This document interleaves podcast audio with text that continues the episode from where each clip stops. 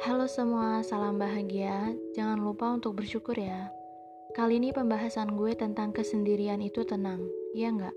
Gini, kesendirian itu pilihan karena kesendirian itu anugerah yang menyamar.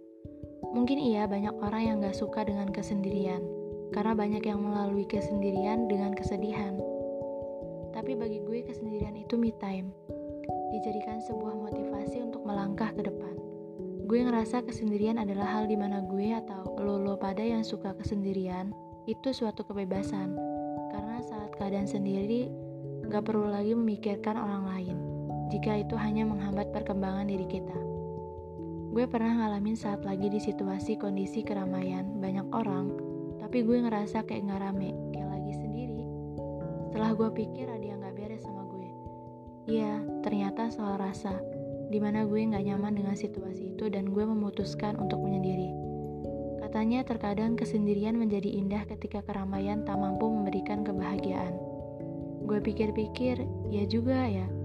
Jadi guys, buat kalian yang merasa sumpah atau capek dengan orang-orang sekitar kalian, coba lo me time dengan kesendirian lo. Memang kesendirian itu membosankan, tetapi menenangkan.